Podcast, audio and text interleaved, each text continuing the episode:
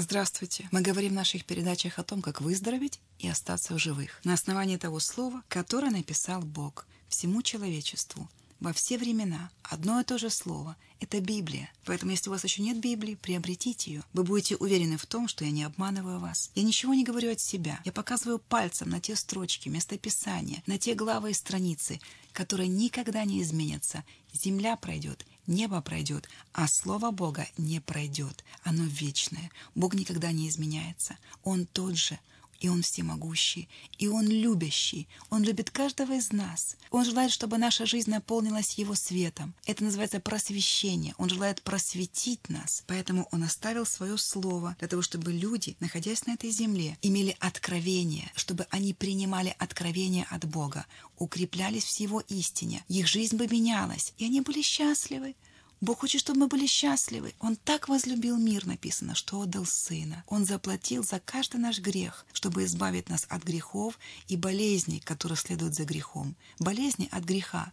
Мы много об этом говорим. Чтобы быть уверенным в том, что хочет Бог, чтобы знать, что Бог не хочет, чтобы мы болели и мучились, чтобы знать, что болезни от сатаны, чтобы все это знать, чтобы об этом знать, нужно убедиться. Открыть Писание вместе со мной и убеждаться в этом. Открывайте Писание. Всякий раз мы с вами говорим о воле Божьей. Всякий раз мы говорим о желаниях Бога. Он говорит сам о своих желаниях. Он желает, чтобы каждый человек был здоров. Если он этого желает, уверяю вас, он предпринимает все для того, чтобы так это и было. Чтобы избавить нас от мук, Он взял на себя все муки. Он отмучился за нас. Поэтому нести на своей жизни и на своем теле муки вам не нужно. Вы можете это делать, но это не обязательно. можете согласиться со Словом Божьим, и лишь познание истины вас освобождает. Сама по себе истина остается истиной. Бог не меняется, говорю вам еще раз. Осталось измениться нам. И под этой истиной, когда мы принимаем ее внутрь, мы открываем глаза и уши, мы ставим перед собой Писание, и мы принимаем это внутрь. Это слово входит внутрь нас и совершает свою работу. Знаете, что происходит? Происходит процесс возрастания веры. Я начинаю Богу верить. Это слово открывается мне. Он убедительно открывается во мне. Он убеждает меня. Господь убеждает меня в том, что вот то, что Он написал, это правда. То, что говорит Его Слово, это правда. Все остальное под большим вопросом. Здесь написано, если откроете послание 1 Петра, Новый Завет, 2.24, вы прочитаете, ранами Его вы исцелились. Так где же соответствие? Если ваше тело ноет от боли, если уже все хирургические операции сделаны, если вы побывали на всех операционных столах города Киева, если все это уже произошло, так как же так? Где же исцеление? Как это соответствует? Как это связать с вашей жизнью? Познайте истину, и истина сделает вас свободными. Вам не захочется оставлять свое тело на следующем операционном столе. Вы будете Богу верить. Вера приходит от слышания. Слышание от Слова Божьего. Так написано в послании Павла к римлянам. Мы говорим о том, что говорит по этому поводу Бог. Мы говорим только то, что говорит Бог. Мы можем читать массу историй, которые совершались 2000 лет тому назад, 4000 лет тому назад. Начиная с книги «Бытие», мы можем читать, что происходило тогда. Бог оставил это всему человечеству. Это история развития человечества в отношениях с Богом и в отношениях Бога с человеком. Это то, что оставил Бог для того, чтобы мы это читали, размышляя над этим, и наша жизнь наполнялась бы Его светом. Самое важное — это взаимоотношения с Богом, потому что Он есть жизнь, и Он есть свет, и Он есть исцеление, и Он есть наше вспоможение, и Он есть наша защита и покров. Он есть все. Если вы сейчас оторваны или отрезаны от общения с Богом, уверяю вас, ваша жизнь наполнена только тьмой, вам плохо. Даже если вам кажется, что ваши финансы на какое-то время помогут вам выжить, это какое-то время. Оно пройдет. Есть истина, которая делает вас свободными. Если вам кажется, что ваши связи или образование помогут вам определить выход из какой-либо ситуации, это время пройдет. Все, что мы имеем, это ограничено. Безграничен лишь Бог. Рано или поздно вам скажут фразу в поликлинике или в больнице, вам скажут, мы сделали все возможное. Увозите его, скажут на вашего родного близкого человека. Я часто слышала такую фразу. Неизлечимые болезни остаются неизлечимыми. Финансовый кризис, который шагает по всему миру. Люди становятся банкротами, люди становятся нищими из-за ситуаций, которые возникают в их жизни. Бог протягивает руку помощи. Он всегда протягивает руку помощи. Он протягивает руку к человеку, который не может ходить, который парализован. Бог протягивает свою руку, чтобы поднять его. Он протягивает руки нищим и говорит, я обнищал, чтобы ты обогатился. Я отдал все. И человек познает это, верит и отдает свою руку Богу и поднимается финансово. Бог протягивает руку тебе в твою семью и говорит, агнец был заклан за семейство.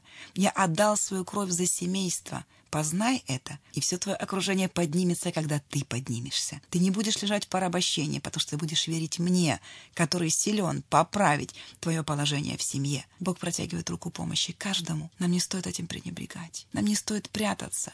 Нам не стоит прятать свою руку. Нам не стоит искать своих путей. Есть один путь, и это Иисус Христос. Я есть путь, и истина, и жизнь, написано в Евангелии от Иоанна. Вам нужен путь, по которому идти. Вам нужно развернуться от того пути, которым вы шли и никуда не пришли.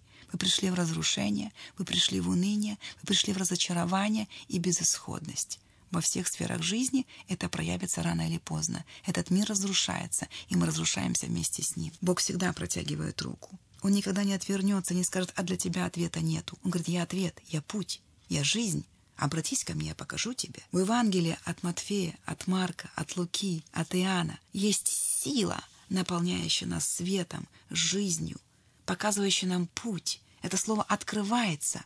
Мы приобретаем уверенность в Боге, который совершает наше поприще, который берет нас в свои руки и несет по этой жизни, там, где нам трудно идти. И Он учит нас ходить самостоятельно, Духом Своим Святым. Вторая глава от Марка и пришли к нему с расслабленным, которого несли четверо, и, не имея возможности приблизиться к нему за многолюдством, раскрыли кровлю дома, где он находился, их прокопав его, спустили постель, на которой лежал расслабленный. Иисус, видя веру, говорит расслабленному, «Чада, прощаются тебе грехи твои. Тебе говорю, встань, возьми постель твою и иди в дом твой». Он тотчас встал и взял постель, вышел перед всеми. Иисус, благодарим Тебя за все, о чем мы читаем, вдохновляемся, благодарим Тебя за это, Господь. Он протянул руку теще Петра. Он когда-то назывался Симоном. Иисус сказал, что он будет Петром, и он стал Петром. Теща же Симонова лежала в горячке. Говорят ему о ней. Подойдя, он поднял ее, взяв ее за руку, и горячка тотчас оставила ее, и она стала служить им. К нему приносили всех больных и бесноватых. Он исцелил многих, страдавших различными болезнями, изгнал многих бесов. Он проповедовал везде, исцелял везде и освобождал людей от демонической зависимости, от демонического влияния. Он освобождал, исцелял и учил одновременно. Он делал это везде, где не появлялся. Он делает это и сейчас. Мы часто говорим «Христос воскрес на Пасху». Послушайте, это не один день, когда Иисус воскрес. Это уже навсегда. Он воскрес навсегда. Он умер за наши грехи, понес на себя наши болезни и немощи, понес все то, что убивало нас, понес наказание за эти грехи, умер с этим и воскрес в третий день, то есть силой, который сейчас оставил миру. Силой Духа Святого он был воскрешен. И в день Пятидесятницы Дух Святой излился на эту землю, чтобы исполнился каждый человек, кто исповедует Иисуса Христа своим Господом и Спасителем, силой. Этой силой он подавал руку и поднимал расслабленного, то есть парализованного. Этой силой он отгонял горячку. Этой силой он воскрешал мертвых. Это происходит и сейчас, уверяю вас. Я хочу обратить ваше внимание на то, что Бог тот же – он никогда не меняется. Если его желанием было исцелять, освобождать, учить людей, как сохранить все это и выйти в жизнь вечную и в жизнь в избытке, если тогда он этому учил, он желает, чтобы мы сегодня тоже это постигали. И мы об этом говорим, и мы об этом размышляем, и каждое слово, которое произносится во имя Иисуса Христа, которое мы поднимаем из Библии, вкладываем в свои уста и исповедуем это слово, оно выходит в жизнь нашу, оно животворит. Это слово животворящее. Бог животворящий даже мертвое и называет несуществующее как существующее. И Бог всегда желает это делать. Причина одна — ибо так возлюбил. Перед моими глазами книга, которая описывает жизнь Кеннета Хейгена. Я прочитала много книг Кеннета Хейгена, но я хочу сегодня остановиться на его автобиографии, чтобы вы понимали, что то, что происходило тогда, происходит и сейчас. Кеннета Хейгена уже нет на этой земле, но остались у его учения, остались его книги, и мы учимся на тех откровениях, которые Бог давал ему, и мы приобретаем свои. И мне уже трудно отделить откровения учителей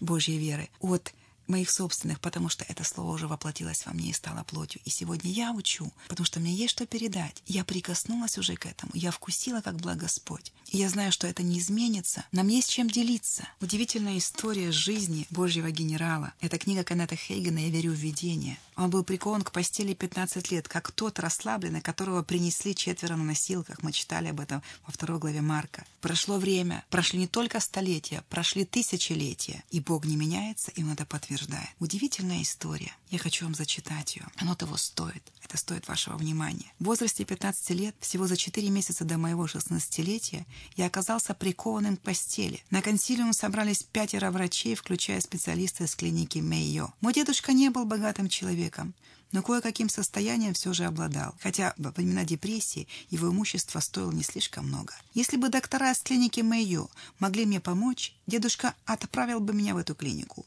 Но врачи клиники заявили, что специалист был лучшим врачом Америки, и если он сказал, что мое состояние безнадежно, то значит так оно и есть. Было бы бессмысленно тратой времени и денег отправлять меня на лечение в клинику. Все доктора согласились с этими доводами. Они сказали, что надежды нет. У меня не было ни единого шанса из миллиона, что я останусь останусь жив. Согласно уровню медицинских знаний того времени, с моим диагнозом пережить 16-летний возраст было невозможно. День за днем и неделя за неделей я лежал в постели, пытаясь понять, что со мной происходит.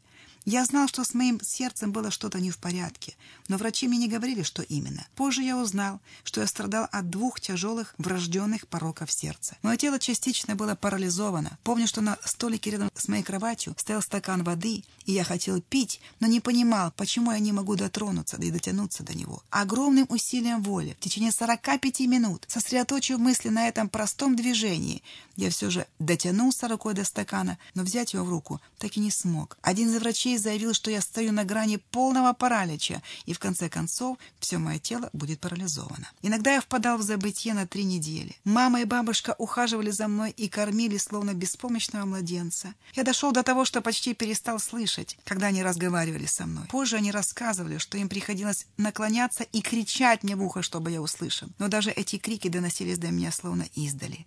Я находился где-то между реальностью и небытием. Я родился в семье баптистов, и стал членом Южной Баптистской церкви, но не был рожден свыше. Вы знаете, друзья, что можно быть членом церкви и не быть христианином. Членство в церкви вас не спасет, точно так же, как пребывание в коровнике не сделает вас коровой. Членство в церкви не сделает вас христианином точно так, как не превратит в христианина членство в загородном клубе. Для этого нужно родиться свыше. Вокруг вас очень много людей, которые считают себя христианами только потому, что являются членами церкви. Я стала членом церкви, когда мне было 9 лет. Однажды в воскресенье учительница воскресной школы задала нам вопрос – кто из вас хочет попасть на небо?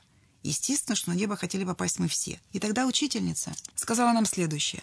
Когда пастор сегодня на собрание пригласит вступить в церковь, выйдите вперед. Когда на богослужение прозвучало приглашение, некоторые из нас шагнули вперед, потому что мы очень хотели попасть на небеса. Мы встали перед собранием, и пастор пожал нам руки мы присоединились к церкви и приняли водное крещение. Поэтому я считал, что все это означает мое обращение в христианина. Через какое-то время на евангелизационном собрании Дух Божий стал беспокоить меня мыслями о спасении, о том, чтобы я отдал свое сердце Господу.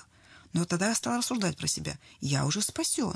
В конце концов, я принадлежу к церкви. Я был крещен в воде. Я уже христианин и ничего не понимал в этом вопросе до тех пор, пока со мной не произошел случай, о котором я хочу рассказать, и который помог мне понять, что мне нужно сделать, чтобы родиться свыше. Я отдал сердце Господу и родился свыше в первую же ночь, когда оказался прикованным к постели. Это случилось в субботу 22 апреля 1933 года в 7.40 вечера в моей спальне в доме 405 по улице Норд-Колледж в городе Маккейни, штат Техас. Чуть раньше, тем же вечером, мое сердце остановилось, и я умер – и дух мой покинул тело. Когда смерть захватила мое тело, в комнате сидели мой младший брат, мама и бабушка. Я успел только сказать «прощайте». Потом мой внутренний человек, мой дух, выскочил из тела и оставил его лежать мертвым и остывающим закрытыми глазами. Когда мой дух покинул тело, я ощутил, что быстро стал опускаться вниз, вниз, вниз, пока огни земли не погасли вдали. Я не говорю, что упал в обморок. Я не потерял сознание. Я умер. У меня есть доказательства того, что действительно был мертв. Глаза у меня были закрыты, сердце перестало биться, и пульса тоже не было. В Писании сказано, что заблудшие будут брошены во тьму внешнюю. Там будет плач и скрежет зубов. Чем дальше я падал, тем темнее становилось, пока тьма не превратилась в абсолютную черноту. Я не мог бы увидеть собственной руки, если бы она находилась прямо перед моим лицом. И чем дольше продолжалось падение, тем жарче и душнее становилось. Наконец, далеко внизу я различил мерцающие огоньки на стенах пещер, где находились проклятые. Эти огоньки были пламенем преисподней. Гигантские белые и густые языки пламени неумолимо притягивали меня, как магнит притягивает к себе кусочек металла. Я не хотел оказаться в пасти ада, но как металл стремительно летит навстречу магниту, так и мой Неискупленный дух стремительно несся к этому месту. Я не мог оторвать от него взгляда. Нестерпимый жар палал мне прямо в лицо. С тех пор прошло много лет, но это чувство живо в моей памяти, словно все это происходило только вчера. Я приблизился ко входу преисподнюю. Люди спрашивают, как выглядит врата ада. Не могу описать их, потому что мне не с чем их сравнить. Если бы, к примеру, человек впервые в жизни увидел дерево, ему было бы трудно описать его. Оказавшись у врат ада, я на мгновение задержался, потому что не хотел оказаться там, внизу. Я чувствовал, что еще одно движение или один шаг, и я навсегда окажусь там, и никогда уже не смогу выбраться из этого ужасного места. Тогда я отбрался до конца пути. Я понял, что рядом со мной находится какой-то дух. Я не смотрел на него, потому что не мог оторвать взгляда от пылающего пламени преисподней. Но когда я приостановился на мгновение, это создание положило мою руку на мою, чтобы проводить меня вниз. В этот самый момент раздался голос откуда-то сверху, из тьмы, над землей и над небесами. Я не знал, был ли это голос Бога Отца, Иисуса или ангела. Я не видел, кто говорил. Я не знаю, что он сказал, потому что он не говорил по-английски. Он говорил на каком-то другом языке. Позже я понял, что это был голос Бога, говорящего с небес. Когда он заговорил, его слова эхом отозвались по всему миру проклятых, сотрясая его, как лист на ветру, заставив создание рядом с ним убрать свою руку с моей. Я не обернулся, но невидимая сила мгновенно отнесла меня прочь от пламени, прочь от невыносимого жара, обратно к тени всепоглощающей тьмы. Затем я стал подниматься, оказался над бездной, и увидел сотни огней земли. Я увидел дом бабушки с дедушкой, прошел сквозь стену из дома и попал в свою комнату. Все было таким же реальным, как и тогда, когда в прошлом я входил в этот дом через дверь, но только моему духу двери были не нужны. Я вошел в свое тело так же легко, как человек по утрам легко входит в свою одежду. Я вошел в тело тем же способом, каким вышел из него. Я стал разговаривать с бабушкой. Она сказала, «Сынок, я думала, ты умер. Мой прадедушка был врачом, и бабушка много лет работала вместе с ним. Позже она говорила мне, в прошлом я многих людей готовила к погребению. У меня был большой опыт общения со смертью, но больше всего о смерти я узнала благодаря тому, что случилось с тобой. Ты действительно был мертв. У тебя не было пульса, сердце не билось, и глаза были закрыты. «Бабушка», — сказала я, я снова умираю. Я умираю. Где мама? Если вы не готовы уйти, вы обязательно захотите, чтобы в такие мгновения рядом с вами кто-нибудь находился. Вы будете бояться этого момента.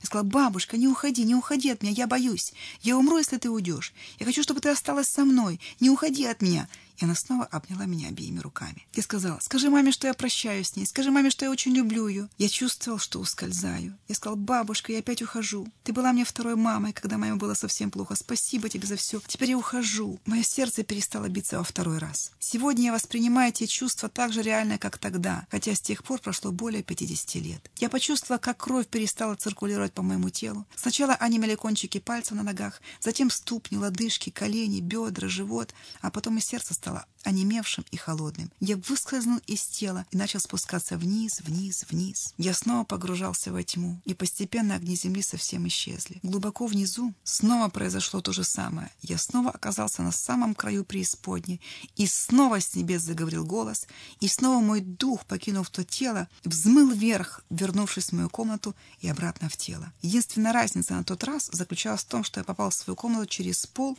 у подножия кровати. Я не имею возможности читать весь этот рассказ, но хочу сказать вам, что так было трижды. В этой книге написано, что так он выходил из тела трижды. Это происходит уже в третий раз, пишет Кеннет Хейген. На этот раз я подумал, что я не вернусь. Тьма объяла меня со всех сторон, она была чернее самой черной ночи. Мне хотелось бы найти правильные слова для описания ужаса, который охватывает человека при виде ада. Люди идут по жизни с таким самодовольством, с таким легкомыслием, словно никогда не придется оказаться в аду. Но Божье Слово и мой собственный опыт говорят об ином. Слышите, он пишет Божье Слово. Убедитесь в этом из Божьего Слова. Если вы не верите этим словам, которые описывает человек, переживший это состояние, если вы не верите тому, что говорит Слово, поинтересуйтесь у людей, которые пережили клиническую смерть. Они все говорят одинаково. Мы когда-то читали книгу «Автор Моуди. Жизнь после жизни». Это доктор, который брал интервью, который опрашивал людей, которых выводил из клинической смерти. Ситуация одна и та же, говорю вам. Есть жизнь после жизни. И эта жизнь вечная. И нам нужно сейчас задумываться, потому что Бог все так же протягивает вам свою руку. И исцеление, и освобождение — это часть Его спасения. Он хочет показать свою любовь, чтобы вы доверились к Нему и отдали Ему свою жизнь чтобы вам было хорошо. Я хочу дочитать это до конца. Божье Слово и мой собственный опыт говорят об ином. Я знаю, что такое быть без сознания. Когда ты без сознания, ты попадаешь во тьму. Но никакая другая тьма не сравнится с внешней тьмой. Смотрите, Евангелие от Матфея 8.12. Когда я стала опускаться во тьму в третий раз, мой дух воззвал. «Боже, я принадлежу к церкви! Я был крещен в воде!» Я подождала ответа, но его не было и только эхо моего голоса насмешливо повторяло мои слова. Чтобы избежать ада и попасть на небеса, одного членства в церкви и крещения в воде недостаточно. Иисус сказал, должно вам родиться свыше. Евангелие от Иоанна, 3 глава, 7 стих. Конечно, я верю в крещение в воде, но только после рождения свыше. Конечно, я верю в принадлежность к библейской церкви, но определенно человек получит от церкви намного больше, если он рожден заново. Библия называется «рождено заново». Но если вы только присоединились к церкви и крещены в воде без рождения свыше, вы отправитесь в ад. Куда попадают хорошие люди? Просто хорошие люди. Они попадают в ад. Если они не отдали свою жизнь Иисусу Христу, они попадают в ад. Я возвал к Богу во второй раз еще громче. «Боже, я принадлежу к церкви, я был крещен в воде». Я снова подождал ответа, но его не было и тьму пронзило только эхо моих слов. Если бы я когда-нибудь повторил на богослужении то, как я взывал к Богу в третий раз, люди в собрании сильно испугались бы. Хотя если мои крики в состоянии спасти из ада и ввести на небеса, я сделаю это. Тогда я буквально крикнул Богу, «Боже, Боже, я принадлежу к церкви, я был крещен в воде!» Но в ответ я снова услышу только эхо своего голоса. Я снова погрузился на дно мрачной бездны. Я снова почувствовал жар огня, пылающего мне в лицо. Я снова приблизился ко входу в ад, к самым вратам преисподней. То создание взяло меня за руку. Я решился драться с ним, чтобы помешать ему втолкнуть меня в ад, но мне удалось только совсем немного замедлить свой спуск, и он снова взял меня за руку. Слава Богу! Снова заговорил голос. В то время я не знал, что это. Я никого не видел, но только слышал голос.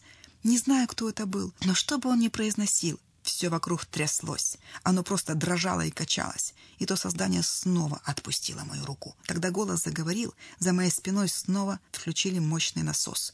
Он тянул меня назад, прочь от входа, в преисподнюю, прочь от этого, пока я не оказался в тени. Затем я понесся головой вперед. Когда я во тьме несся вверх, я начал молиться. Мой дух, дух, тот человек, что живет внутри моего физического тела, это вечное существо, духовный человек. Я начал молиться. «О Боже, я прихожу к Тебе во имя Господа Иисуса Христа. Прошу Тебя, прости мне мои грехи, очисти меня от всякого греха». На этот раз я вернулся из бездны ада прямо в спальню, рядом с кроватью. Когда я вернулся в тело, мой физический голос подхватил и продолжил молитву прямо с середины фразы. Теперь я молился прямо из духа. Тогда, в 1933 году, во времена депрессии, не было столько автомобилей, сколько их есть сегодня.